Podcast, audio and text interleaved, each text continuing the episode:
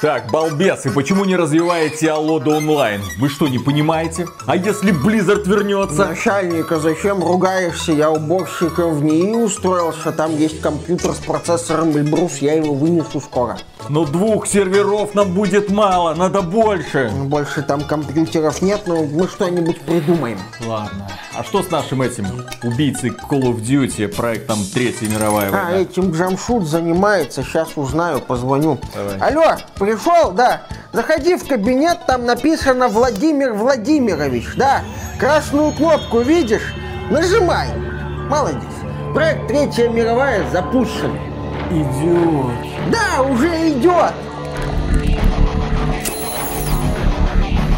Приветствую вас, дорогие друзья. Большое спасибо, что подключились. И это подкаст про игры, где мы обсуждаем главные игровые события за прошедшую игровую неделю.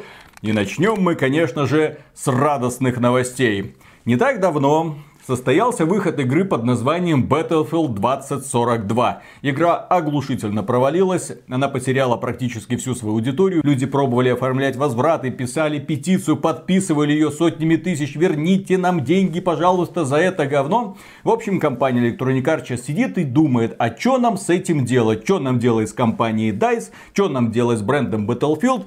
И надо ли нам что-нибудь делать с Battlefield 2042? Или пусть уже валяется в канаве. А Вин Зампелло, который сейчас отвечает за будущее франшизы Battlefield, косплеит вот этого персонажа, который погружается в известную субстанцию. А пару недель назад случилось то, что случилось. Стартовала спецоперация. Естественно, после этого Россию начали огульно все ненавидеть. После этого огромное количество компаний решило уйти с российского рынка, все заблокировать, отменить, не разрешить ни в коем случае российским и в том числе белорусским пользователям играть в какие-то свои продукты и даже донатить запретили. До чего дошли? Никакой ни рубля, ни копейки нам от вас не надо.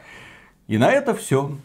С улыбкой до ушей смотрела отечественная компания по имени MyGames которая, да, у нее огромное, огромное количество массовых онлайновых ролевых игр, преимущественно корейского толка. Есть в том числе и одна российская под названием Алода Онлайн. Кроме этого, они в 2020 году заключили соглашение с разработчиками Farm 51, которые как раз тогда сделали игру с противоречивым сегодня названием Третья мировая война. Или Так- пророческим. да, тогда это казалось модным, тогда люди думали, ну вот, это вот замена Battlefield, поляки смогут. Поляки выпустили игру еще в 2018 году, не смогли, никому не понравилось. Онлайн в Стиме был минимальным, там реально сотни человек играли, и то, ну, от большого желания, очевидно, поддержать чисто польских разработчиков.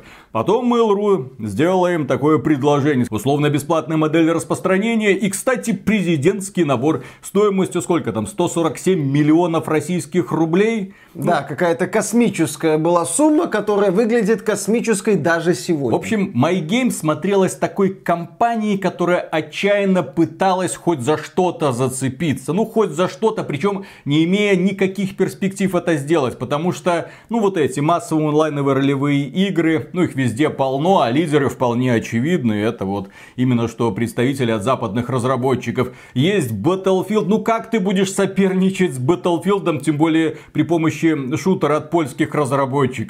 Но тут случилось чудо. Господи, я не знаю, как сейчас выглядит офис MyGames, но я уверен, что там уже плакатики, спасибо Electronic Arts, огромное спасибо Blizzard, пожалуйста, не возвращайтесь, а давайте мы их заблокируем нахрен и навсегда, мы заменим все. Потому что главной новостью этой недели стало то, что популярность шутера World War 3, она взлетела до небес. И уже количество игроков в Стиме превышает количество игроков, которые играют в Battlefield 2042. Неплохое себе, до дос- небес, не- но хорошее не, ну, ну, раньше было очень мало, а сейчас аж целых 4000 человек. И эта игра еще не стала условно бесплатной. Игра еще будет набирать популярность. У людей проснулся к ней интерес. И это стимовская версия. Потому что есть еще версия для клиента MyGames. а Сколько там людей мы, к сожалению, не видим. В общем, Как только Battlefield и все, точнее, остальные Battlefield испарились с российского региона, а чоп не поиграть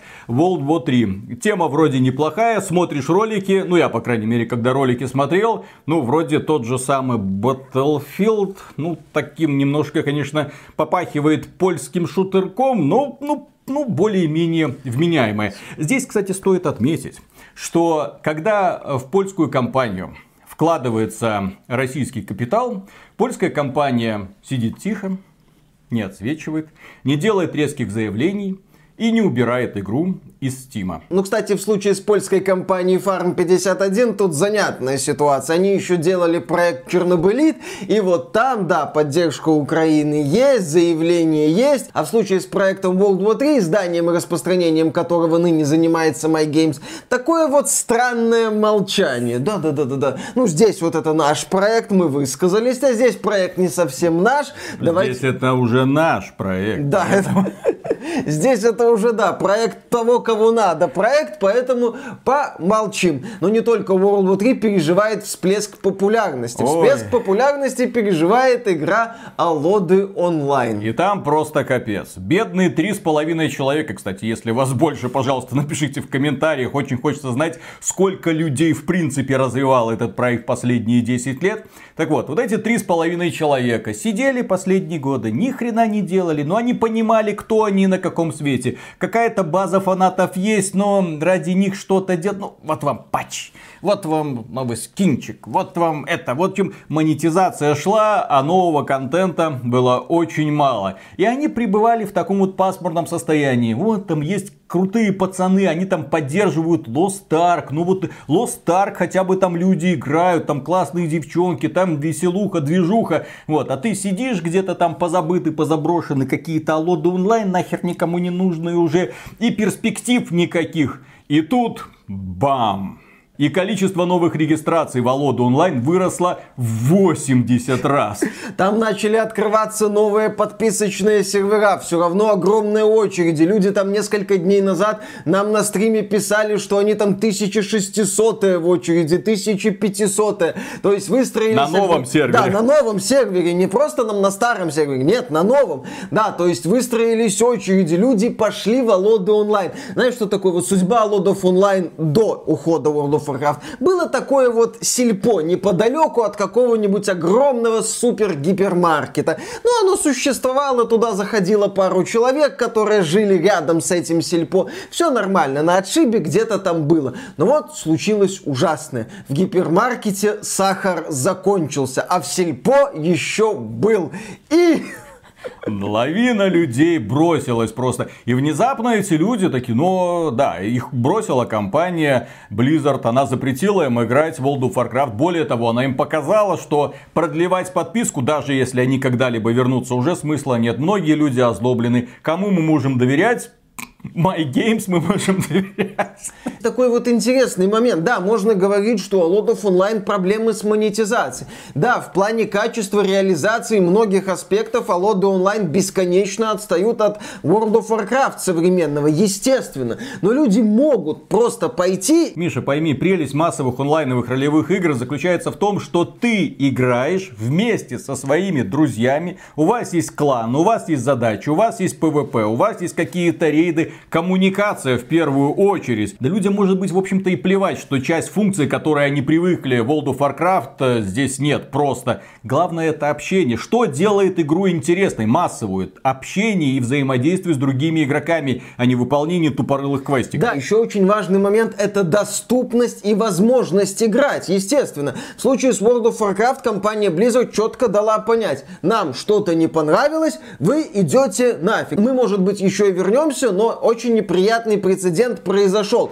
Люди в следующий раз будут, возможно, играть в World of Warcraft, и над ними будет висеть домоклов меч, а вдруг компания а Blizzard а, все, опять уйдет. Все, да. Все. И за счет этого, возможно, многие люди, которые сейчас пришли в Алоду онлайн, будут продолжать играть в Алоду онлайн, прекрасно осознавая отсталость Алодов онлайн. Но, как правильно заметил Виталик, если там будут друзья и кланы, все, этого им будет там достаточно. Классные девчонки. Да. В чем прелесть этой игры? Она не боится быть вызывающей. Да, она создавалась в стародавние времена, когда это была нормой в принципе для игровой индустрии. Но здесь можно быть уверенным, по крайней мере, что красивых девчонок или какие-нибудь откровенные наряды затираться не будут.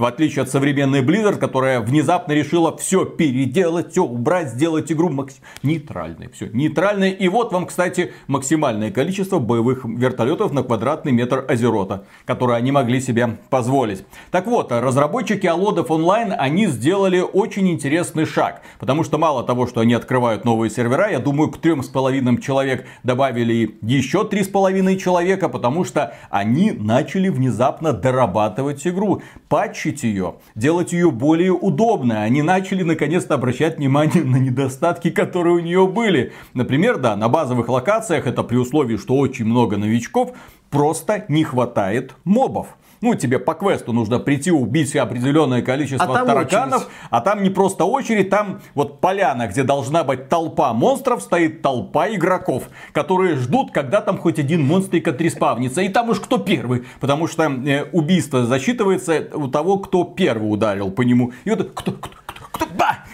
Я, я, мой, мое, мое, мое, мое. Да, идет такая вот охота на тараканов. Кто первый ударил, того и таракан. В случае с Алодами онлайн, да, у компании MyGames сейчас очень важный момент. Главное не просрать вот эту вот ситуацию, когда к вам хлынули новые люди. Нужно развитие, нужно улучшение, нужны доработки. Если MyGames будет это делать, если MyGames удержит людей, сделает все для того, чтобы люди даже не задумывались о том, чтобы возвращаться World of Warcraft, это действительно будет победа. Это очень важный момент, который нельзя упустить. И это считаю. будет победой российской игровой индустрии. Наконец-то. Это создание конкурентоспособного продукта, которому раньше мешало торжество других э, очень популярных массовых онлайновых ролевых игр с куда большей и более раскрученной рекламной кампанией, в общем-то, и с куда большим уважением к студии-разработчику. А здесь, когда вот, наконец-то, хотя бы там на месяц, на два, ну просто голое поле, можно сделать уже первые решительные шаги. Более того, я знаю, что многие игровые компании, они сейчас активно набирают сотрудников, именно российские игровые компании, которые не релацировались, они активно набирают сотрудников, потому что чувствуют, это невероятные возможности, это способ быстро наверстать упущенное. И когда мы много раз вспоминали китайский сценарий развития игрового рынка, мы ж не просто так про это говорили, потому что он долгое время был в изоляции. И это позволило родиться огромному количеству их собственных очень успешных игровых компаний. Их там десятки тысяч, какие-то менее успешные, какие-то более, какие-то уже какие-то супер-мега концерны. И вот сейчас есть такой шанс. Я просто надеюсь, что упор будет делаться не только на донатные помойки. Прошу вас, но в том числе и на одиночные, хорошие, качественные игры. Сегодня российская игровая индустрия находится на таком вот очень интересном перепутье. С одной стороны, можно, конечно, попытаться это все переждать и все потом вернуть а? на докризисную составляющую, а с другой стороны, да, можно попытаться вложиться в игры российские, которые уже есть, или в какие-то перспективные наработки, и развивать это направление, а не просто ждать, пока к нам вернутся западные компании и опять нести им деньги. Но тем временем переходим к странным новостям. Мы, сначала мы их э, маркировали как плохие, сейчас это новости просто странные. Потому что есть компании, которые опоздали к главному блюду. Опоздуны, так сказать. Да, когда все-все-все запретили россиянам и белорусам покупать свои игры, вышли товарищи и сказали, мы тоже. Мы тоже. А вас кто-нибудь спросил? Не Нет, важно. Но мы присоединяемся. Так, например, из цифровых прилавков Steam начали пропадать игры издательства Sega. Теперь мы остались без Total War, без Якудзы, без Football Manager и самое главное, без Two Point Hospital. В общем, будем сидеть, страдать, качать почти все эти игры есть на известных сайтах, поэтому это тяжело будет тем, кто не играл, но внезапно захотел. Вот человек прочитал про Сегу ее проект и захотел поиграть, пошел, скачал, экономия. Наказали, так наказали. Да. Кроме этого, отличилось издательство Koch Media, которое входит в состав Embracer Group. Embracer Group в целом, вот как такой вот конгломерат небольших издателей, он не отсвечивает, каких-то резких заявлений не делает, то поскольку каждое мелкое издательство в его составе может своим бизнесом управлять по-своему, вот, Koch Media, в состав которой входит Deep Silver, Milestone и Prime Meta, заявили о том, что тоже отказываются работать с Россией и отказываются продавать россиянам и белорусам свои игры. А это у нас и Pathfinder Kingmaker, ой-ой-ой и Dead Island, и Painkiller, и Hot Wheels, и серия Метро, и самое печальное Saints Row. По поводу Кохмедиа я могу вот из последнего вспомнить только одну вещь. Это максимально убогую их презентацию на последней E3 или там на каком-то мероприятии Future Gaming Show, что-то Это такое. на E3 было, да, На когда E3. там появилась представительница издательства, и мы очень долго удивлялись. Орали просто, да, уберите, пожалуйста, сделайте вы зачем вот полтора часа занимаетесь херней, когда они там при помощи вебки представляли игры, причем представление игр было формата, ну, мы делаем, короче, ну, Пос- Painkiller. Понимаете, мы разрабатываем, мы что-то делаем, а вы что делаете? А мы что-то разрабатываем и делаем. Koch Media это Silver тоже? Да, да, да. А так это же издатели Метро. Это же ребята, которые известны в том числе тем, что принимали предзаказы на Steam версию Метро Исход, а потом сказали, а пошли вы нахрен и ушли в Epic Game Store. Вот этот вот знаменитый и громкий скандал с исходом метро исход из Steam. Кстати, с этого скандала, по сути, этот YouTube канал и начался. С освещения вот этого вот скандала. Да, это такая странная компания, которая известна своими специфическими шагами. И, к сожалению, компания Square Enix тоже сказала, что пользователи из России и Беларуси больше не смогут покупать игры Final Fantasy, Dragon Quest и прочие, и прочие. А, Marvel's Guardians of the Galaxy вы тоже купить больше не сможете. Купить не сможете? Купить не сможете. Купить да. не сможете, да. И наказали так наказали. Вот все эти компании, вот у меня такое ощущение, что они не знают про существование торрентов. Они как будто не в курсе, что они издают одиночные игры, ну, большей частью одиночные игры, которые при желании можно скачать где угодно. И более того, вот эти их решительные действия в сложившейся ситуации совершенно непонятны, потому что прошло уже много времени. Ну, хотели, окей, заявляйте сразу. Ну, ладно, через неделю. Ну, не через две, там, две с половиной. Это сейчас, мягко говоря, вообще не актуально, а уже вызывает просто смех. Потому что мы к подобным сообщениям уже подпривыкли. Да, мы к подобным сообщениям привыкли, мы смотрим на это уже с удивлением и каким-то даже, наверное, пониманием. Ну, уходит и уходит, там, возможно, какие-то экономические особенности, особенности оплаты. Но здесь стоит повторить мысль о том, что когда мы наблюдаем за исходом издателей, стоит вспоминать, что российский рынок, он далеко не в последнюю очередь пиратский. И людей долгое время отучали от пиратства, говорили, вот, посмотрите, Steam, EGS даже, там это удобно, в Steam удобно, в EGS с оговорками, но тем не менее, вот можно брать игры, поддерживать разработчиков, а не скачивать с торрентов. А сейчас они говорят, деньги твои нам не нужны, мы тебя наказываем. А игрок им отвечает, ну окей, вы меня наказываете, я вас тоже накажу и сделаю все, так сказать, по старинке. Кроме этого, компания Games Workshop, которые принадлежат такие бренды, как Warhammer и Warhammer 40, тоже сделала решительное заявление. Отныне в Россию, и я думаю в Беларусь, хотя в Беларуси они, по-моему, не были представлены, но в Россию перестанут завозить коллекционные фигурки и настольные игры. Games Workshop приостанавливает все продажи продукции Warhammer в России. Это не легкомысленное решение. Мы знаем, что есть много россиян, которые не терпят войны, но мы должны поддержать тех, кто страдает. Я так понимаю, что фуры, которые должны были ехать в Россию, теперь поедут в Украину? Космодесантники в атаку?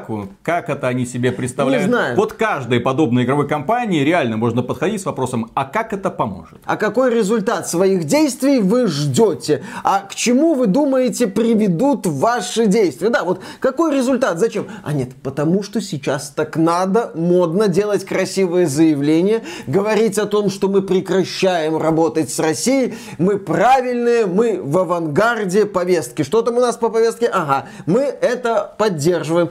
Кроме этого, компания Rebellion сообщила о том, что 26 мая на ПК и консолях выйдет игра под названием Sniper Elite 5. на ПК и консолях, но не в России и не в Белоруссии. Потому что помимо этого Rebellion сделала следующее заявление, что все наши игры мы снимаем с продажи, пусть они вам не достанутся. Ну такой вот еще один маленький штрих.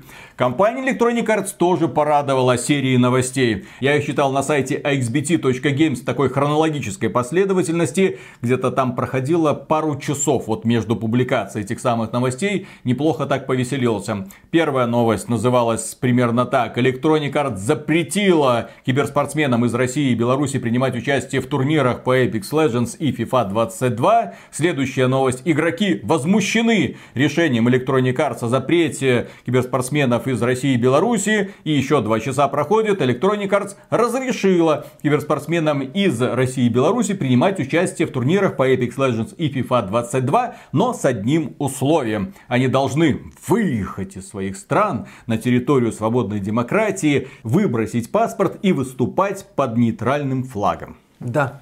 Я на тебе никогда не женюсь. Ну, понятно, я что про паспорт я пошутил, но тем не менее. Паспорт. Вот. А теперь, что касается действительно серьезных новостей, которые э, возмутили очень многих людей, которые имеют отношение к разработке игр.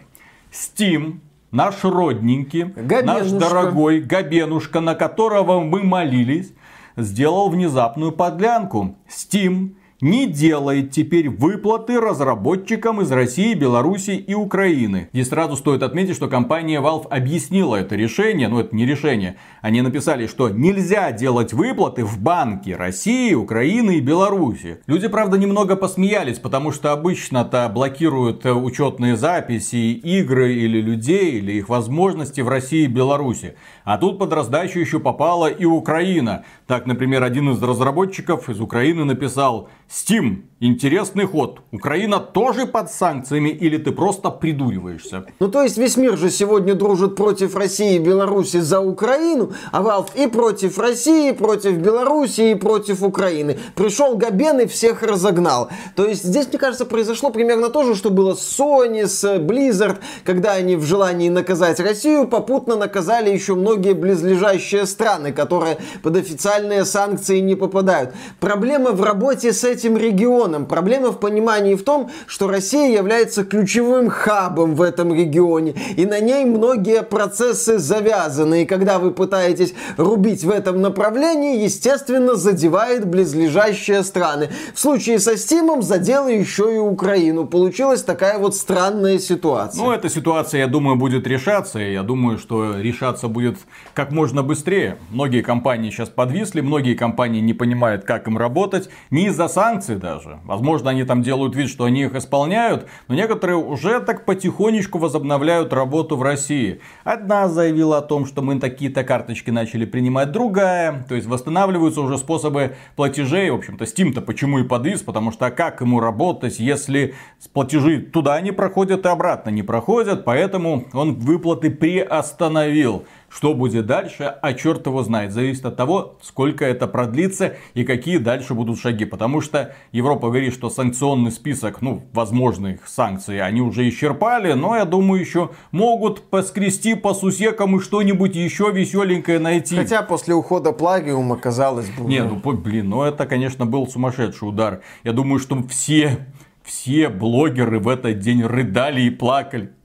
Они же так привыкли к этой игре. Они так уютно себя чувствовали в рейде. Ну и переходим потихонечку к, на самом деле, к игровым новостям, ради чего мы здесь и собрались, потому что... Ради чего? Все, все, все. Игры вне политики. Давайте сделаем вид и вернемся в старые добрые времена, когда мы рассказывали анекдоты про Electronic Arts, Activision Blizzard и свои впечатления о каких-нибудь там демонстрациях.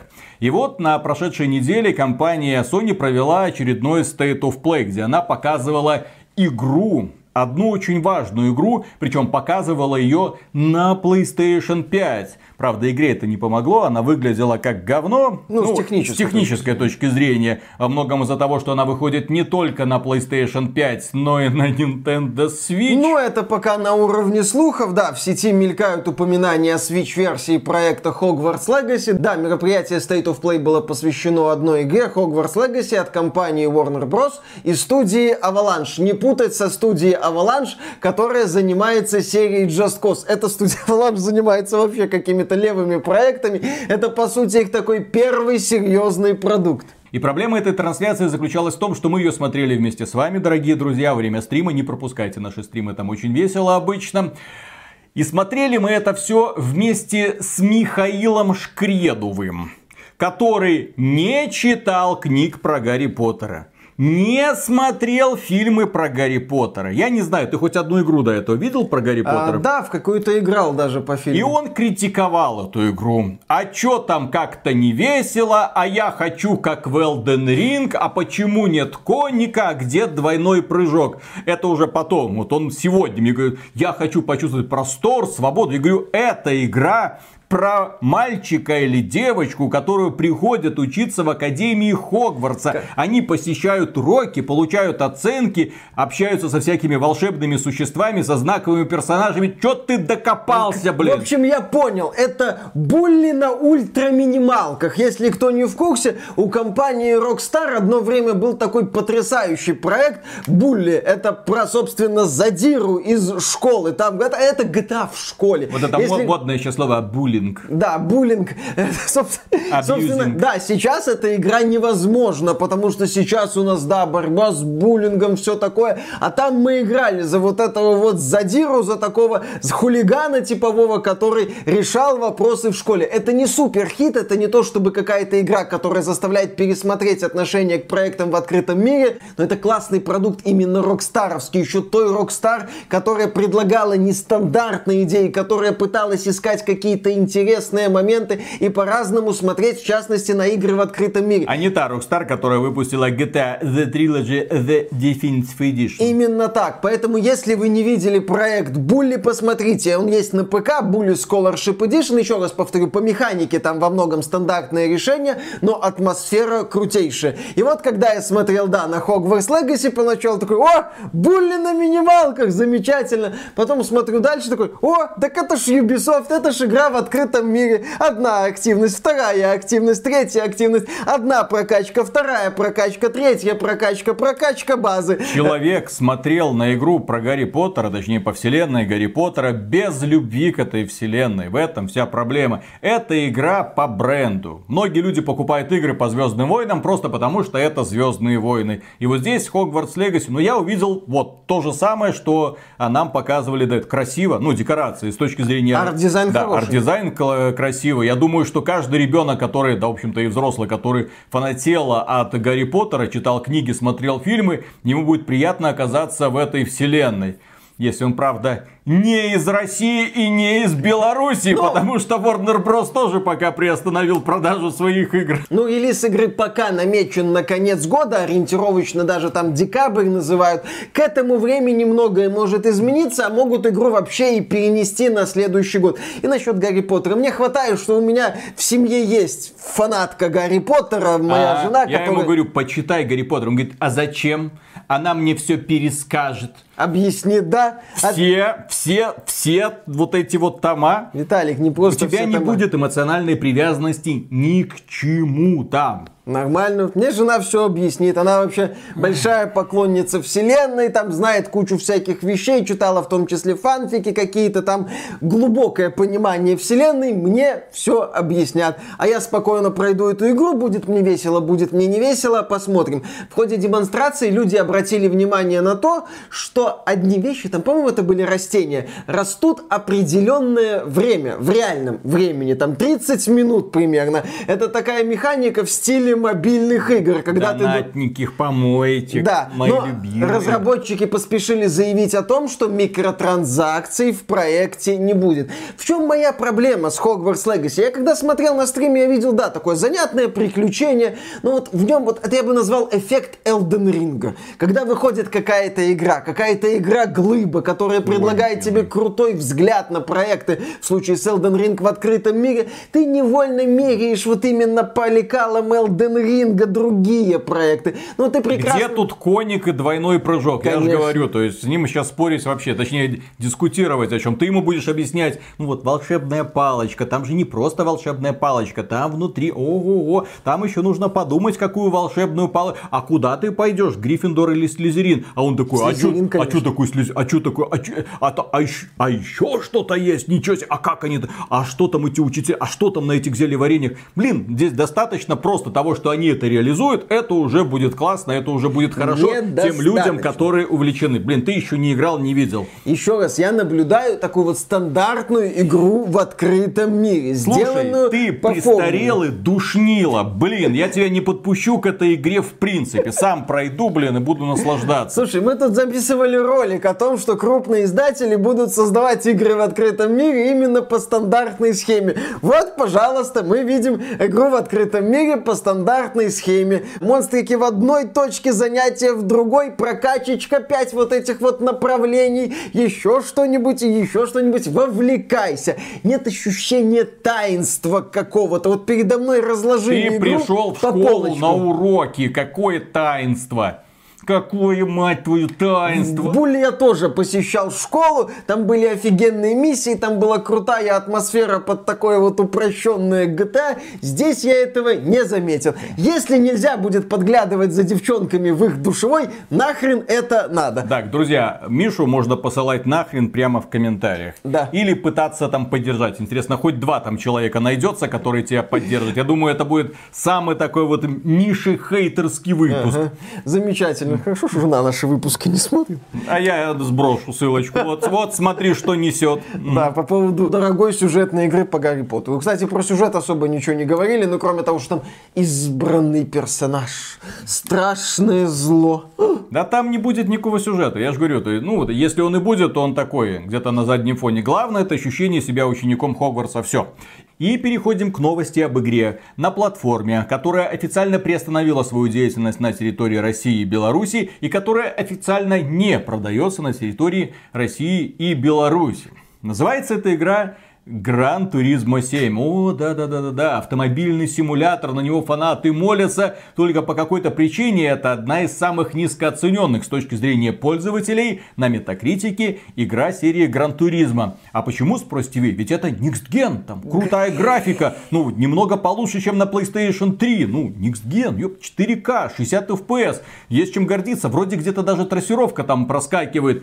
В принципе, да, можно поставить там ролики сравнения и, ну, ролик сравнения сравнение с Gran Turismo 6 на PlayStation 3 и Gran Turismo 7 на PlayStation 5. Ну и где-то там что-то будет заметно. Не суть. Главное, что в этой игре есть долгая, унылая, убогая прокачка. Гринд долгий, страшный, нудный, когда вы должны снова и снова колесить на одних и тех же машинках, выполнять заезды, копить денежку для того, чтобы купить себе новую машинку и снова долго и уныло.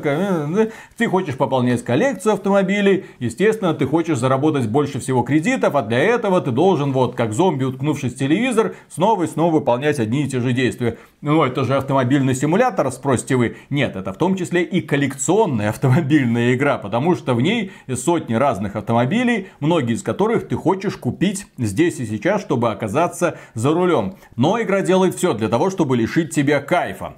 И что в итоге получается? С одной стороны есть гринд беспощадный, и с другой стороны есть возможность покупать виртуальную валюту за реальные деньги. Мы про это уже рассказывали. Но разработчики сделали еще одно важное изменение. Они последним патчем сделали еще больше гринда. То есть для того, чтобы вы добывали валюту, вам придется еще больше времени проводить в игре. Тем самым они вас стимулируют покупать кредиты за реальные деньги. При том, что в самом магазине машинки постоянно ротируются. Вот видите какую-то классную машинку, вы ее хотите купить, а она ток ток-ток это и исчезает. Это ж принцип донатных помоек. Да. Когда меняется ассортимент для того, чтобы ты покупал здесь и сейчас. Только эта донатная помойка стоит 70 долларов США. И, кстати, 0 рублей в России и Беларуси. Так Sony все правильно сделала, получается. Sony, Sony здесь в данном случае молодцы, прям как Плариум. Они оградили пользователей от опасной донатной помойки. Молодцы, хвалим. В общем, друзья, играем Forza Horizon Horizon 5. Пока они ее у вас не забрали. Ну, кстати, с Xbox, как ни странно, проблем э, на территории России и Беларуси нет вообще, потому что аргентинский сценарий, то есть покупка ключей через VPN, работает э, безупречно. Вы активируете Xbox Game Pass и играете во все, что вам хочется. Да, так получилось, что система Xbox, экосистема Xbox, она дырявая, и этими дырами некоторые люди пользовались еще во времена Xbox 360. Дело в том, что Xbox 360 был популярен в России, хотя Xbox Live в России официально не работал. Но Xbox 360 прекрасно прошивался, люди пользовали пиратские версии, и им это нравилось. А те, кто хотел играть по сети, были вынуждены, например, регистрировать аккаунты в Англии, допустим, и играли тоже по сети. И многие дыры работают до сих пор. Такой это вот не по... дыры, это возможности. Естественно, кто-то видит дыру, а пользователь Xbox снимает штаны и видит возможность полюбить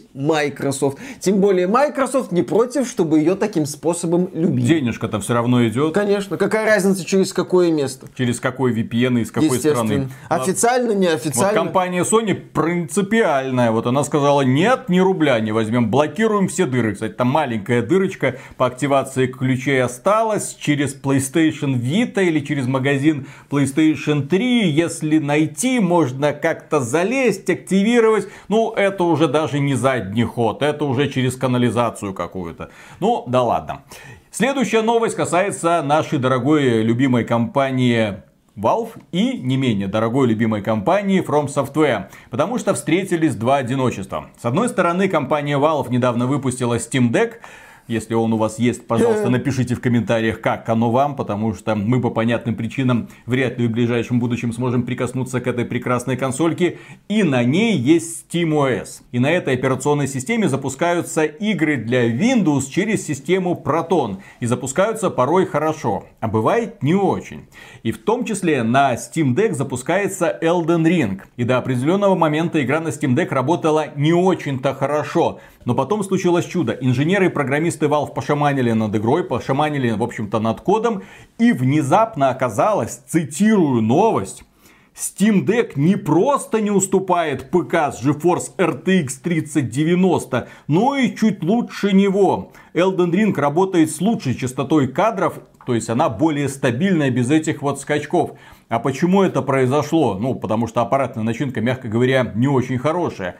Как пояснил программист Valve, часть проблем Elden Ring связана с тем, что шейдеры компилируются на лету, а не предварительно, что позволило бы избежать небольших подвисаний. Ну, я думаю, что многие люди, которые играют в игры на ПК, знают, что некоторые игры при запуске компилируют шейдеры. Там у них вот очень прям такой долгий-долгий процесс, и вот они под вашу систему шейдеры эти скомпилировали, и после этого быстрой загрузки игра отлично работает.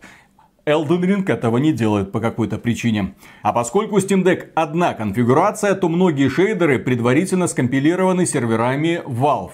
Пожалуйста, нагрузку они убрали. Помимо этого, Elden Ring может порой создавать много объектов за короткий период. Это перегружало менеджер памяти. Valve решила кэшировать подобные объекты, что положительно повлияло на производительность. То есть, железо уровня Steam Deck прекрасно себя чувствует с Elden Ring, если бы программисты Elden Ring сделали все как надо. Да. По-людски, так сказать. Но в данном случае пришлось сделать это все компании Valve, чтобы адаптировать Elden Ring под свое устройство Steam Deck. А потом вот эти самые сотрудники From Software выходят в социальные сети, в Японии, естественно, и начинают жаловаться, что им день не доплачивают. Вот после таких вот новостей, в принципе, становится очевидно, что им не доплачивают. Рукожопы. Вот мы когда делали обзор Elden Ring, ну, в общем-то, делали акцент на том, что рукожопие, блин, нельзя делать настолько хорошую игру с таким хреновым техническим исполнением. Но тем не менее, да, просочилась информация о том, что сотрудники From Software, да, не вынуждены много работать, много кранчить. Сама студия получила 2,6 балла из 5 из-за низкой заработной платы в Японии. Да, сотрудники жалуются, что они получают какие-то жалкие крохи, всего-навсего 29 тысяч долларов в год. И перед тем, как вы там начали говорить, да они там получают тысячи баксов, они там не охренели, жизнь в Японии дорогая. И плюс к этому Япония это прекрасное проявление капиталистического общества, где максимально пренебрежительно относятся к человеческому ресурсу. Что это значит? А дело в том, что корпорация, которая является материнской к From Software, заработала за последние 9 месяцев примерно полтора миллиарда долларов. И вот они зарабатывают такие деньги, а сотрудники бедные, несчастные, вынуждены подолгу засиживаться на работе, зарабатывают, ну, не крохи, скажем прямо, но все-таки с их точки зрения недостаточно. А почему? А потому что человеческий ресурс, идите нахрен, если вас это не устраивает, мы-ка найдем кого-нибудь еще. Вот у нас есть Миядзаки, не знаем, сколько он зарабатывает. Ага. Ну, вот. А все остальные, пришел, ушел, в общем-то, нам без разницы. Не беспокойтесь, если останется один Миядзаки, сделаем Dark Souls чисто на ядовитых болотах, все равно заработаем много денег. И именно из-за этого подхода крупные AAA компании, которые ворочают, казалось бы, блин, миллиардами долларов, типа Electronic Arts, Activision Blizzard, типа Ubisoft, типа Take-Two, да? Вот ты иногда смотришь на их релизы и просто как? Как? Мы знаем, сколько вы зарабатываете. Мы знаем, какие у вас бюджеты на разработку. Почему настолько через жопу игры сделаны порой? Почему столько багов? Почему столько недоработок? Вы видели свой GTA The Trilogy The Definitive Edition? Вы его сами, блин, запускали? Вы его видели? Вы Battlefield 2040? Вы, вы, вам не стыдно это, блин, продавать? Алло, компания Blizzard, ты чё творишь? Можно много задавать подобных вопросов. Почему? А потому что невероятная текучка кадров, пренебрежение к человеческому ресурсу. Из этого огромное количество скандалов в той же самой Америке. Люди пытаются сбиваться в профсоюзы, чтобы как-то себя защищать. Корпорации этому сильно мешают. И этот процесс мешает в целом AAA индустрии, чему я в общем-то рад. Потому что это способствует появлению маленьких, небольших, дерзких компаний, которые пытаются выезжать на собственном таланте, а не на бабках. Но если вы там всякие компании типа Blizzard, Blizzard, Electronic Arts, да, они катятся в помойке разной степени донатности, то в случае с From Software и Elden Ring это обидно, потому что с одной стороны у нас есть прекрасная игра, и с другой стороны не очень удачное ее техническое исполнение при не самой выдающейся с точки зрения технологии Слушай, графики. Но японская разработка, она в принципе уникальна. Если мы будем смотреть на разработку, ну, дневники разработчиков из западных компаний, дорогая, пафосная, смотрите, у нас мокап студия, голливудские актеры. Посмотрите дневники разработчиков Devil May Cry 5. Реально люди из говна и палок как-то эти ролики пытались сделать. И получалось же круто. Без всяких вот этих точек, супер костюмов. Вот я не понимаю, как у них это получалось, но вот каким-то чудом они это, блин, делали. И делали зачастую намного лучше, чем у самых крутых мастеров из Калифорнии. Ну, наличие большого бюджета это не гарантия качества. А в случае с Elden Ring ты вот смотришь на это, да, кому-то там не доплачивали, очевидно, на каких-то вещах экономили. Ну, неужели вы не видели показатели предзаказов? Я вернусь к этой мысли. Неужели вы не видели, что люди готовы нести деньги Слушай, вашей игре? Если инженеры Valve разобрались с этой проблемой. Вот так вот. Для Steam Deck игру оптимизировали, поняли в чем дело и, и, и внесли исправления на уровне системы, блин. Что мешало разработчикам сделать это? Что мешало разработчикам сделать предварительную компиляцию шейдеров, как это делает сейчас, наверное, абсолютно все компании? Да, действительно, что им мешало лучше оптимизировать ПК-версию, продажи которой в Европе прекрасны. Сколько там, 44% проданных копий Elden Ring в Европе приходятся на ПК. Ну, давайте, доведите это до ума. Нет, мы вот здесь сэкономим, мы вот тут не доделаем, тут вот как-то что-то будет, а прокатит. В случае с Elden Ring, да, прокатило. Да и в случае с GTA The Trilogy The Definitive Edition тоже прокатило. Take-Two как-то отмечала, что продажи там замечательные, все нормально нормально, проект успешен, лохов отлично подоили. В случае с Battlefield 2042 не прокатило, обидно, бывает. Но, как мы наблюдаем, где-то прокатывает, где-то не прокатывает. А хотелось бы, чтобы вот, ну, уделяли больше внимания всем аспектам, тем более деньги есть, возможности есть, но доходы и прибыль должны расти, поэтому экономим на всем. Где-то Миядзаки со своими ядовитыми болотами может делать хорошо, где-то его команда не может делать, ну и хрен бы с ним. Да, и прекрасным примером того, что деньги зачастую ничего не решают, и профессионализм сотрудников зачастую может, опять же, ничего не решать при бестолковом управлении, является ситуация с игрой Perfect Dark от компании Microsoft. Максимально бестолковое, бездарное, отвратительное управление уровня Amazon, когда со всех концов игровой индустрии собрали крутых специалистов, собрали реально крутых специалистов из одной топовой студии, второй, третьей, четвертой, обозвали свой продукт Quadruple A, то есть даже не 3А, а 4А. То есть мы туда валим не 100 миллионов, мы туда миллиард валим. Мы, Microsoft, мы это можем сделать. Я понял, что такое 4А. А! А! А! А!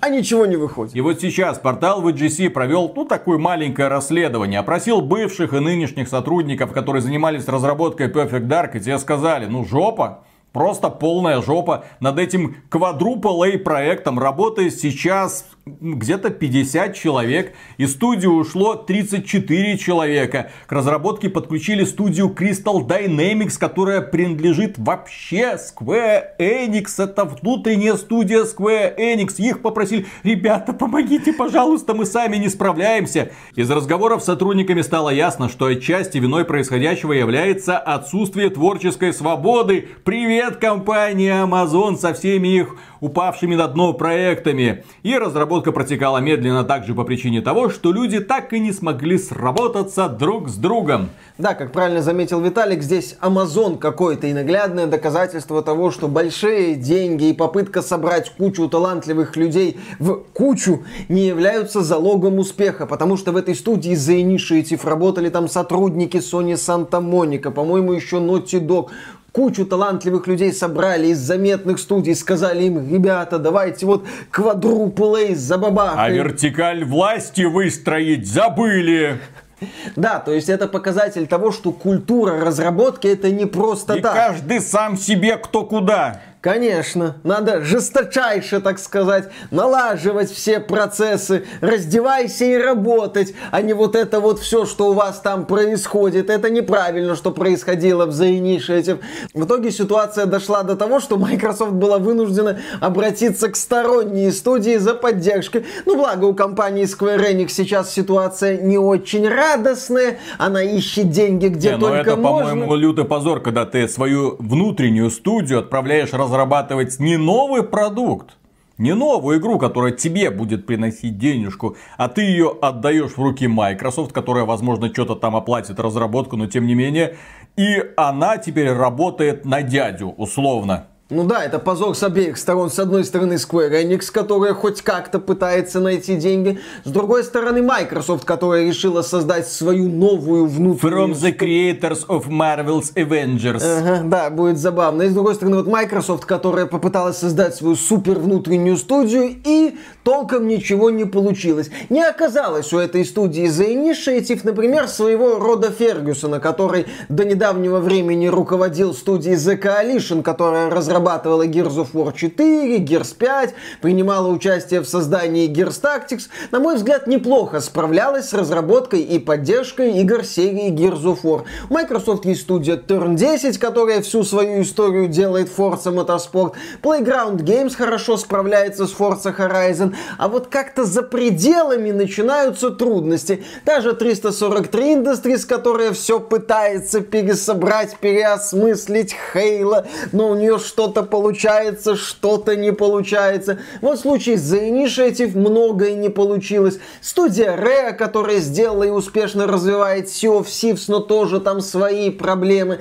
И вот глядя на это, я прекрасно понимаю, почему корпорация Microsoft готова вкладывать огромадные деньги в покупку целых огромных издательств уже со своими студиями, со сформированной более-менее культурой разработки. Потому что попытка создать что-то свое свое, это огромные траты и не менее огромные риски. Может получиться, а может быть, как в случае с The Initiative, то есть, когда у тебя полный Amazon. Ну, у компании Microsoft, в принципе, мы уже много раз про это говорили, есть проблема с эм, Менеджмент. Менеджментом, я правильно, да. Но дело в том, что у нее есть хорошие студии, которые дают результат. А есть студии уровня 343 Industries, которые 5 лет тянули кота за яйца, в итоге сделали из него Halo Infinite. С кучей таких вот очень странных геймдизайнерских и, в общем-то, арт-дизайнерских решений, которых, на мой взгляд, быть не должно было. Ты выходишь в этот открытый мир и понимаешь, он тут лишний.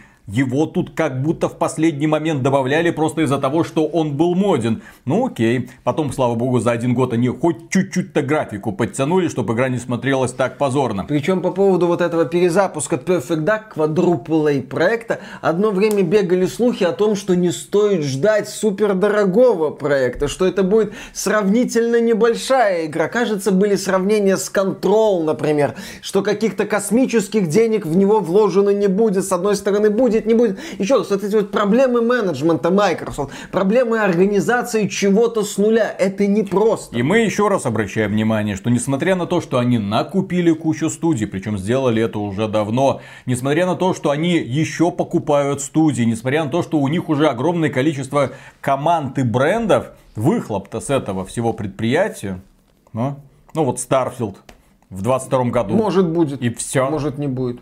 И все. И хватит. И остальное это покупки временной эксклюзивности у каких-то сторонних студий или у компаний для Xbox и Game Stalker Pass. 2. Все. Да, и Stalker 2, который на непонятном свете ныне находится. В общем, очень странные процессы происходят с Microsoft. Как бы ни получилось второй Amazon Game Studios.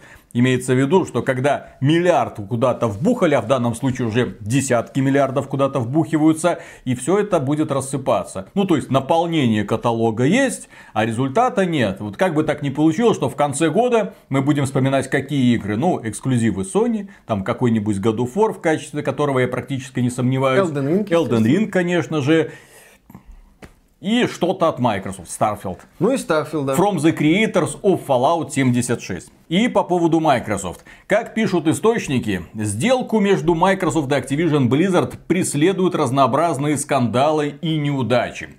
Очень много скандалов у Blizzard, у Activision Blizzard, у руководства. Кто-то кого-то там когда-то обидел, и поэтому сейчас они выясняют отношения, пытаются формировать профсоюзы, друг на друга ходят, обижаются. Руководство пытается с этим делом как-то разбираться. Бобби Котик продолжает зарабатывать свои немыслимые миллиарды долларов, несмотря на то, что он как бы сказал, что я буду получать самую маленькую зарплату в Калифорнии, мне ваши премии не нужны. Но поскольку этот человек имеет дело с ценными бумагами, он знает, что, куда, как и когда переливать для того, чтобы иметь свой процент. И вот сейчас, да, он э, получил новую возможность. Он э, решил продать компанию Activision Blizzard Microsoft. Microsoft пришла к нему с таким предложением. Бобби Косик, увидев, что акции где-то болтаются на дне, уже сказал, ребята, я согласен за небольшую премиальную сумму. Премиальная сумма там несколько десятков миллионов долларов ему будет полагаться. Microsoft эту сделку, естественно, хочет как можно быстрее закрыть. И это дело рассматривается антимонопольными органами США. И вот сейчас наверное, возможно, вполне вероятно, этой сделки может прийти мягкий, милый, пушистый зверек. Не котик. В Конгресс США внесли законопроект, который фактически запрещает антиконкурентные слияния. Незаконными слияниями будут признаваться те, стоимость которых превышает 5 миллиардов долларов, или которые обеспечивают долю рынка свыше 25% для работодателей и 33% для продавцов. Но закон еще не принят, еще это всего принят. лишь идея. Тем более сделки было объявлено до возможного принятия Но закона. сейчас регуляторы будут смотреть, если его примут, они уже будут опираться на этот закон, Но... пока будут рассматривать. Здесь же фишка в том, вот 25%. Activision Blizzard это крупнейшая западная игровая компания с невероятным доходом и капитализацией которая, ну, 25% может и не имеет, но если к ней присоединится Microsoft, то это будет, ну, просто очень и очень много. Поэтому здесь эту сделку могут закрыть. Почему Конгресс США, да, в общем-то, и законодатели обращают на это все больше и пристальное внимание не на Microsoft, не на покупку какой-то там игровой компании, а в принципе на сделки, которые сейчас осуществляются разнообразными IT-гигантами. А потому что IT-гиганты, как это прекрасно описано в книге «Живи, вкалывай, сдохни», очень странную форму конкуренции выбрали. Если они видят компанию, у которой есть какая-нибудь прекрасная идея, если у ее идеи есть рациональное зерно, если она набирает хоть какую-то популярность, они ее покупают или банкротят для того, чтобы она не могла взлететь. И именно поэтому вот на заре IT-технологий становления мы имеем вот кручу крутых звезд, вот эти те самые гаражные мастера, которые вот при помощи Казалось бы, из ничего своего таланта, да, и какой-то там предпринимательской жилки смогли вытянуть, смогли родить крутую корпорацию. И все говорят, вот, посмотрите, есть такой, там, Стив Джобс, вот, есть Билл Гейтс, вот, Цукерберг. Да, он, правда, там немножечко там про него фильм сняли, где показано, что он практически там на спинах своих друзей выехал. Но, тем не менее, вот тоже хороший предприниматель. Есть э, Маск, вот, тоже Маск, вот, э, тоже история успеха. Да не шпекулянт, а вот Конечно. человек гений, практически железный человек. И вот показывают пальцем, а потом просят, а, а покажите вот нынешних, вот таких вот людей, которые из ничего поднялись до небес. А все потому, что такие крупные IT-компании, которые занимают свою какую-то нишу, они потом начинают все делать для того, чтобы в эту нишу, кроме них, больше никто и никогда не пролез. И да, в ход идут самые низкие способы. В частности, самый банальный, самый тупой способ. Покупается какая-то студия, покупается какая-нибудь компания, Сотрудников увольняют нахрен, главное, чтобы IP или какая-нибудь идея осталась. Что за этой идеей делать? Развивать, солить, какая разница? Главное, что ее больше нет рядом. Вот у нас есть, так сказать, патентик, у нас есть что-то, мы это можем развивать, можем не развивать. Нам, в общем-то, похрену. Главное, что это теперь наше, а не в стороне, и оно нам угрозу не создает. Да, самое главное это получить в распоряжение, да, технологию, какую-то интеллектуальную собственность, не для того, чтобы самим ее использовать, а для того, чтобы конкурент не мог это использовать, или для того, чтобы на рынке не появилась какая-нибудь очередная заноза, способная испортить тебе всю малину. Поэтому, да, с этими процессами пытаются как-то бороться. И, кстати, бывший президент Nintendo of America, Реджи, известный дядька, классный товарищ, не верит, что нынешний план Facebook, э, запрещенная на территории России организация, по созданию метавселенной будет успешным. То есть э, Facebook хочет создавать метавселенную, у нее там куча разных проектов, запрещенные на территории Российской Федерации. Это Facebook, Instagram, WhatsApp пока еще можно пользоваться, вроде бы, наверное, ну, я, по крайней мере, других новостей не слышал пока еще.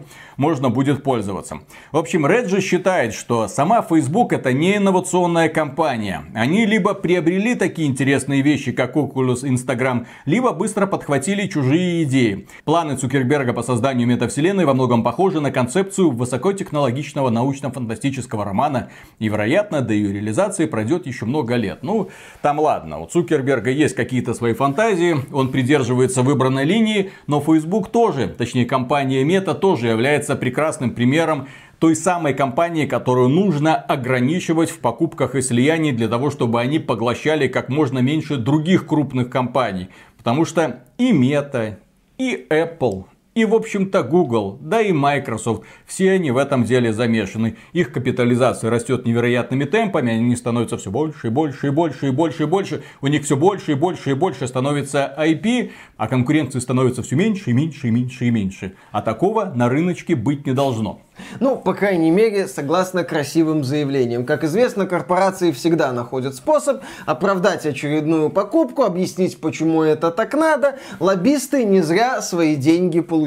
Да, и компания Activision Blizzard, да, вернемся ненадолго к ней, она продолжает усиленно работать. Продолжает усиленно работать э, в видео, в Твиттере, в роликах, там, на стримах.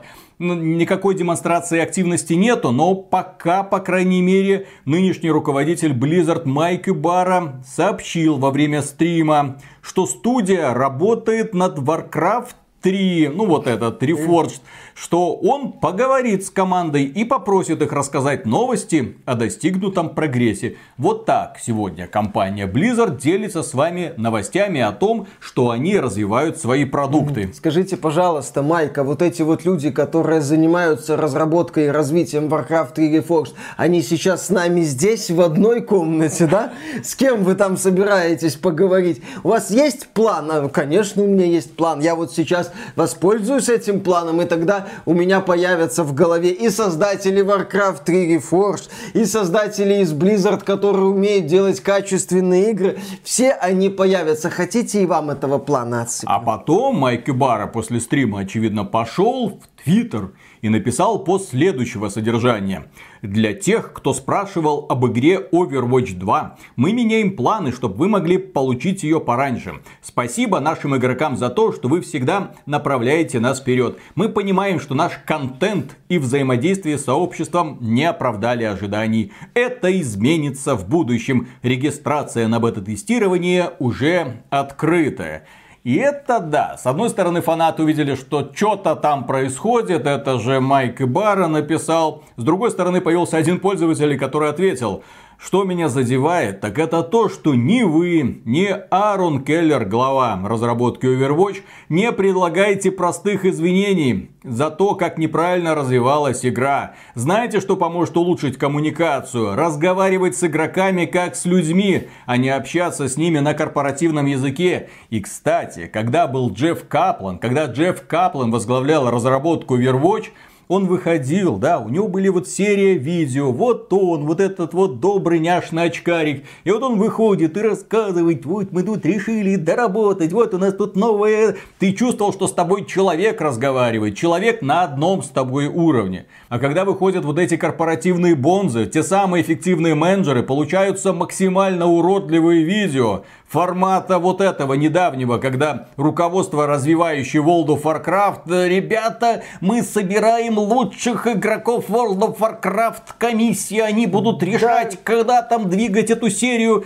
белозубые улыбки и мертвые лица. Да, то есть, когда перед тобой появляются люди, и ты прекрасно понимаешь, что он просто читает по бумажке какие-то слова, написанные ему пиар-менеджером, что ему плевать на тебя, а игра его волнует исключительно для того, чтобы выдать очередной финансовый отчет, желательно получше. Что да, вот он не на твоем уровне, он где-то в своей реальности, реальности красивых цифр в финансовом отчете. А Джефф Каплан при всех вопросах к развитию первой части Overwatch воспринимался все-таки еще разработчиком, еще человеком, которому интересна игра, над которой он трудится. И ему интересно, что думают люди, фанатеющие от этой игры. А вот сегодня вот эта вот ситуация с Майком и Барой, который то в рамках передачи передаче должен рассказывать, а вы знаете, мы над Warcraft 3 Reforged работаем. Все еще работает. Я поговорю с разработчиками, они вам что-нибудь расскажут. Да, я сейчас узнаю, есть ли у меня разработчики, которые этим занимаются. Конечно, так-то они где-то, наверное, существуют. Кстати, друзья, мы тут хотим сделать интервью с разработчиками Алода Онлайн. Правда, мы их не знаем, мы не знаем, как выйти на них. Но мы очень хотим это сделать, и в перспективе это, возможно, появится. Да, да, да. А еще мы вот слушаем мнение людей об Overwatch 2, и когда-нибудь что-нибудь у нас будет.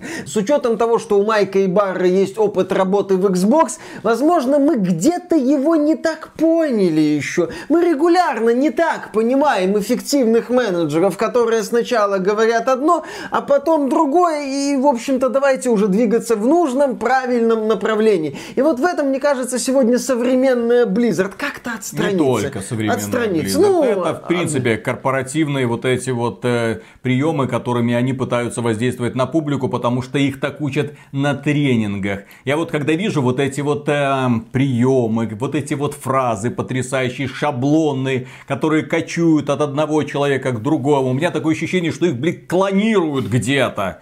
Вот всех людей, которые ныне возглавляют игровую индустрию, где вот эти раньше панки, рокеры, вот эти рок-звезды, которые возглавляли и двигали игровую индустрию вперед, куда они все подевались? Почему я вижу в основном таких людей, как Эндрю Уилсон или Майк Ибара? Вы посмотрите на них, они же, у них, у них внутри ничего нет. Да какое-то стоковое изображение, скачанное из какого-нибудь сервиса, причем без каких бы то ни было изменений, да, которое говорит такими же стоковыми фразами. Эффективный менеджер, одна штука. Уплочено, следующий. И вот компания Electronic Arts сообщила нам о том, что в 2022 году они не будут проводить свою ежегодную трансляцию с презентацией новых продуктов. Шоу EA Play проводилось обычно где-то летом рядом с E3. И вот что они написали. Вот он максимально корпоративный, максимально безжизненный язык, максимально обманчивы, создающие иллюзию того, что у компании все хорошо, несмотря на то, что мы недавно наблюдали все их факапы. Мы любим EA Play, ведь это наш способ общаться с нашими игроками и делиться новостями. Однако в этом году у нас не получится показать все на одном мероприятии. То есть у вас столько проектов, которые просто не влезут в формат этого. Ничего себе. В наших первоклассных студиях происходят удивительные вещи. Такие как Battlefield 2042, очевидно. И в этом году мы расскажем больше о наших проектах, когда настанет подходящее время для каждого из них. Если рассматривать вот это вот заявление с точки зрения благоприятного сценария, предположим, что Electronic Arts есть что показывать, они разобьют вот эту вот свою презентацию EA Play на несколько мини-презентаций. Миша, там Dragon Age. Всю эту фразу, вот это вот все можно свести вот конкретно к одной. Я представляю, как Эндрю Уилсон выходил перед своими пиарщиками и говорил, мы в дерьме, а теперь сделайте из этого пресс-релиз. Да, мы в дерьме, нам нечего показывать, игр у нас на этот год, кроме FIFA, еще неизвестно, как эта FIFA будет называться, нет. Давайте вы как-то объясните людям, что это не мы в дерьме, что мы просто занимаемся удивительными вещами, хотя срать и удивительные вещи это немножко разное, но вы объясните, что это примерно одно и то же, и выложите это все в формате красивого пресс-релиза. Но я повторюсь, что я не удивлюсь, если Electronic Arts откажется от одного мероприятия и предложит несколько таких мини-презентаций, посвященных тому или иному проекту. Будь то там новый Dragon Age, который вроде как разрабатывается, была информация, что где-то он на середине производственного цикла, окей. Может, это будут презентации, посвященные будущему Battlefield 2042. Интересно, какие-то будут презентации. Думаю, там Винс Зампелла будет э, бить разработчиков по попке. И все это в костюмах BDSM. Или в декорациях качалки. Замечательные будут ролики. Конечно же, они не будут выходить на YouTube, они будут выходить на других сервисах. Но я бы на это даже с каким-то интересом посмотрел. Будем наблюдать за политикой Electronic Arts, пока у них на этот год из заявленного, именно такого ожидаемого особо ничего нету. Возможно, будет Star Wars Jedi Fallen Order новый, если будет. Ну, в общем-то, все. И следующая новость с таким заголовком. System Shock 3 официально умерла. Создатель игры подтвердил это. В интервью GameBeat продюсер оригинальной System Shock Уоррен Спектор рассказал, что третья часть известной серии, работа над которой велась в застенках Outside Entertainment, по сути уже мертва. Разработка игры велась в период с 2018 по 2019 годы но из-за пандемии была заморожена в 2020 году. Реанимировать проект не удалось из-за массовых увольнений, прокатившихся по Азасайт. А сейчас франшиза находится в руках китайцев из Tencent. И уже китайской компании решать, как ей распоряжаться. Спектр рад такому повороту событий и считает, что так будет лучше для всех. Почему я, я выделял слово китайский? Потому что очевидно, что американские компании сейчас находятся в легкой прострации. У них все валится из рук, у них проекты рассыпаются. В это время очень вовремя подбегают китайцы, как вот тот самый волк из «Ну погоди», оп, и ловит. Систем шок, оп, поймали наше. Что еще? Оп, поймали наше. 1С Entertainment, оп, поймали на... Блин. 1С воняет. По поводу Уоррена Спектора, вот этого великого создателя огромного количества всяких иммерсив симов, есть прекрасная книга, будем ее постоянно рекламировать, Джейсона Шрейера «Пресс Резет», «Нажми резеты», где как раз таки есть целая глава, посвященная жизни Уоррена Спектора, как он создавал один проект, как он создавал второй, третий, четвертый, такой мечтатель, у которого вечно что-то всегда не получалось. Вот у кого-то получалось, а у него как-то не очень. И по сути там можно проследить, что успех вот это создание культовых игр, кстати, как больше 20 лет назад, по-моему, да. уже его последняя хорошая игра вышла. Вот Deus Ex, что он там еще делал? Epic Mickey две части, но это, извините, фейл максимального mm-hmm. уровня. Поэтому да, Уоррен Спектор, он больше такой вот То сейчас есть, смотрите, это что было. прошлого. Компания, которая взялась за разработку System Shock 3, активно ее разрабатывала. Потом во время пандемии, в отличие от всех остальных игровых компаний, не перестроилась, не смогла перестроиться, заморозила продукт, а потом просто продала франшизу китайцам. Еще один пример охренительно эффективного менеджмента. Когда у тебя вместо того, чтобы собраться силами и придумать решение, в пень так в пень. В итоге Студия, по сути, развалилась. Но зато Уоррен Спектр работает над новым, еще не анонсированным проектом. На который мы, конечно же, когда-нибудь увидим. А я насчет будущего System Shock согласен с Уорреном Спектром. Tencent из этого даже, возможно, сделает что-то вменяемое. Ну, в смысле, найдет людей, которые будут работать над продолжением System Shock. Почему бы и нет? System Shock 3. Мобильная донатная помойка. Зачем? Ищите нас в System Shock. Не, вот это как раз таки маловероятно. Зачем Tencent из серии, которые никак не ассоциируются с донатными помойками, делать донатную помойку? Кстати, по поводу этого, да, у Tencent и у Китая, точнее у китайской игровой индустрии в Китае, сейчас проблема. Там очень сложно донатным помойкам. Правительство прижало их так, что они вынуждены вот буквально там бежать за границу, пытаться распространять свою продукцию в других странах, сделать вид, как будто мы свои, мы добрые, классные, вот вам Варпас, вот вам АФК Арена, мы лучше, чем Плариум. Ну, никто им, конечно же, не верит. Но, тем не менее, китайцы сейчас делают все для того, чтобы распространиться как можно дальше. Вот Genshin Impact, пожалуйста, прекрасный пример. И, кстати, Genshin Impact является прекрасным примером того, как китайцы ныне умеют делать в отличие от других компаний, которые, кажется, ни хрена не умеют делать. И да, мы будем приводить пример компанию безвестную, безымянную, которая просто взяла и сделала мобильный клон Rainbow Six Siege. Компанию Ubisoft сказала, а да так, как вы можете, вы скопировали даже иконки. В итоге из-за иконок они ребят прижали, они игру удалили, но игра-то пользовалась успехом. Area F2 пользовалась успехом, люди в нее играли с удовольствием донатили. И вот когда компания Ubisoft надавила на разработчиков и заставила их убрать, а, а где от вас? Где от вас мобильная версия? То есть китайцы показали, что это возможно. Реально. Что людям нравится. Что люди готовы в этом тратить деньги. Вы вместо этого делаете всякое говно на мобилке.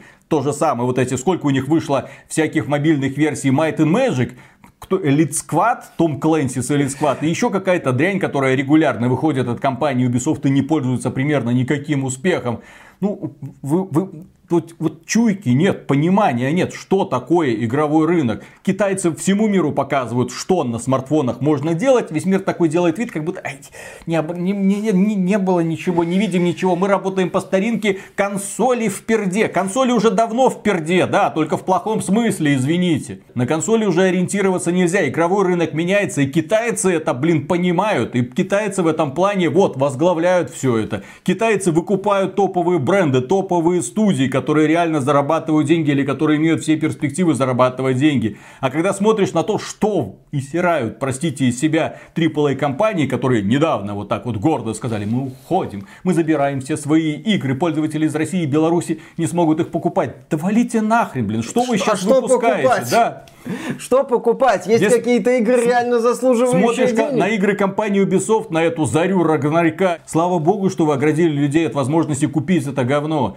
Смотришь на этот Stranger of Paradise Final Fantasy не Origins. Надо. Это, во-первых, японская игра, во-вторых, там занятные боевки. От Square Enix. Но Square Enix. Занятная боевка в темноте под э, яркие искры с постоянно трясущейся камерой. И в то же время китайский игровой рынок очень хорошо регулируется китайским же правительством, которое обращает внимание на очевидные проблемы. То есть, какого монстра они в итоге вырастили. Того монстра, который высасывает у людей все деньги. Того монстра, который легко манипулирует умами детей и выманивает выманивают у них последние деньги. За последние месяцы были приняты огромные, с нашей стороны прям зверские законы. Ограничения на количество времени, которое подросток может проводить в играх. Ограничения на количество денег, которые он может проводить в играх.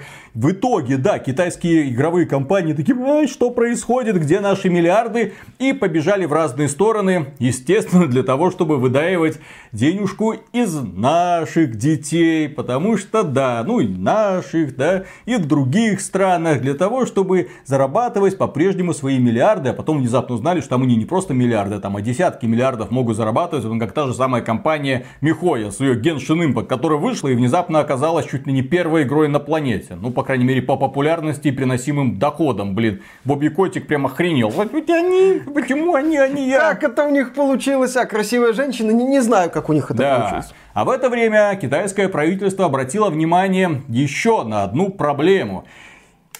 И очень страшно, если такое же решение примет российское правительство. Или Российское там... правительство просто YouTube забанит и все. Там, там все просто, к сожалению. Да. Власти Китая запретят детям донатить стримерам. и ограничат время потребления контента в социальных сетях. А в Китае США стримерш нету, интересно? Ага. Ну, вряд ли есть, конечно. После этого акции китайских интернет-компаний да, начали распродавать их. Стоимость упала, это обвалило их курс. Бедная Tencent, у нее и так были проблемы, когда ограничили доступ детей к играм и те деньги, которые они могут в этих самых играх тратить. Тут новая напасть, господи, теперь еще и на трансляции. По мнению властей Китая, несовершеннолетним не хватает осведомленности и способностей безопасно и рационально использовать интернет. Незаконная вредная информация в сети влияет на физическое и психическое здоровье несовершеннолетних, а их личная информация становится предметом злоупотреблений. Некоторые несовершеннолетние зависимы от интернета, а еще они не умеют в лесу заправлять дизельный генератор. Какой кошмар. Ну, технически можно какую-то базу к этому подвести, но ограничивать время просмотра подобного контента, ну ладно, это уже вот, это, у, них, у них такое мнение. Но то, что да, дети не должны вот просто вот так вот в пустоту бросать в стримеров деньги, потому что, еще раз, дети не понимают стоимости денег, дети не понимают, как они добываются. Вот у них есть, да, папа есть, папа, дай немножко денег. Вот любимый блогер, эй, ну вот, а особенно если еще какая-нибудь сиська-стримерша, эй, если сделай то-то, назови мое имя. Да, несмотря на очевидные перегибы, идея ограничивать детей, именно несовершеннолетних от всех вот этих вот вещей, на мой взгляд, является важным моментом. Один из главных элементов донатных помоек, с которым мы ну, пытаемся, по крайней мере, бороться, это возрастные ограничения. Эти донатные помойки, они продвигаются детям, они позиционируются как детские игры, при этом высасывают из людей деньги, из детей деньги. И поэтому везде, где есть элемент высасывания денег, и стримы, да, к этому относятся, я согласен. Должен быть ограничен для детей, чтобы дети не могли вот бесконечно туда бросать ну, то есть, смотрите, деньги. дети не имеют возможности играть в любимую игру. Что делает ребенок в это время? Правильно, он смотрит стримы по его любимой игре. Естественно, появляется возможность какую-то копеечку забросить. И это, естественным образом, тянет человека еще больше. Вот меня заметили, меня прочитали. Я теперь тоже особенный. Вот смотрите, меня на том стрим смотрит столько человек, вот, а я тут практически с ним Меня рукой заметили, поздоровался. Да. да. То есть э, этим опять же очень легко манипулировать. И поэтому это в принципе очень здравая позиция. В Китае есть даже молодежный режим у некоторых видеохостингов. Например, Билиби блокирует в таком режиме просмотр после 10 часов и продвигает образовательный контент. Представьте себе образовательный контент на Твиче. Да, где Виталик, это образовательный контент. Казино, слоты, купание в бассейне как отдельная категория, общение с сиськостримершами, пожалуйста, вот они все тебе на выбор. Так это образовательное, что бывают-то небольшие, средние, очень большие и очень большие. Это образовательные В общем, программы, Виталий. Наматываем на ус опыт китайских товарищей и следуем их примеру. И блочим YouTube. И все. Ну будет били-били-били. Вот Ради бога, пусть будет. Пусть сначала запустят. Подписывайтесь на наш канал.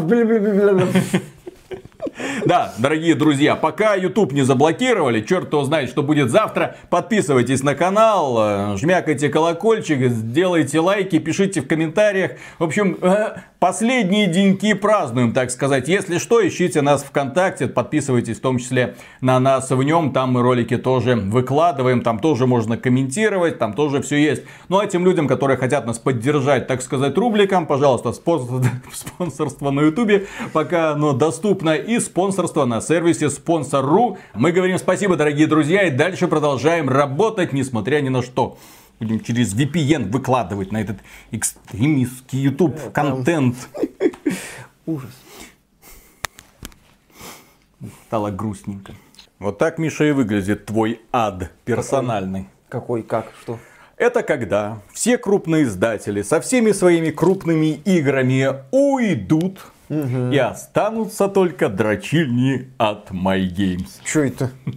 Не все. И будешь ты играть в них. И будешь ты проходить массовые онлайновые ролевые игры. Не буду. Будешь наслаждаться их боевыми механиками, оценивать магазины, намно, насколько они глубоки и интересны.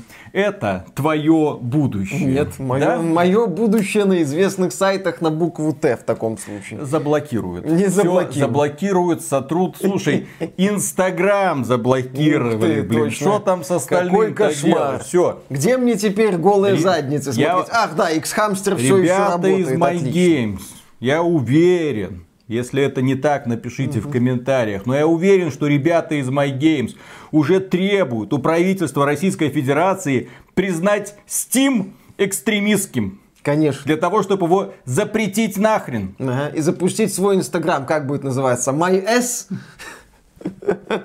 А знаешь, кстати, почему? Это вполне себе реальность, потому что, к сожалению, в Стиме огромное количество разработчиков делают реальные политические высказывания с призывами соответствующего характера ко всяким там действиям. Так что их, если там модерация не пошевелится, их реально могут заблочить. Ну, посмотрим.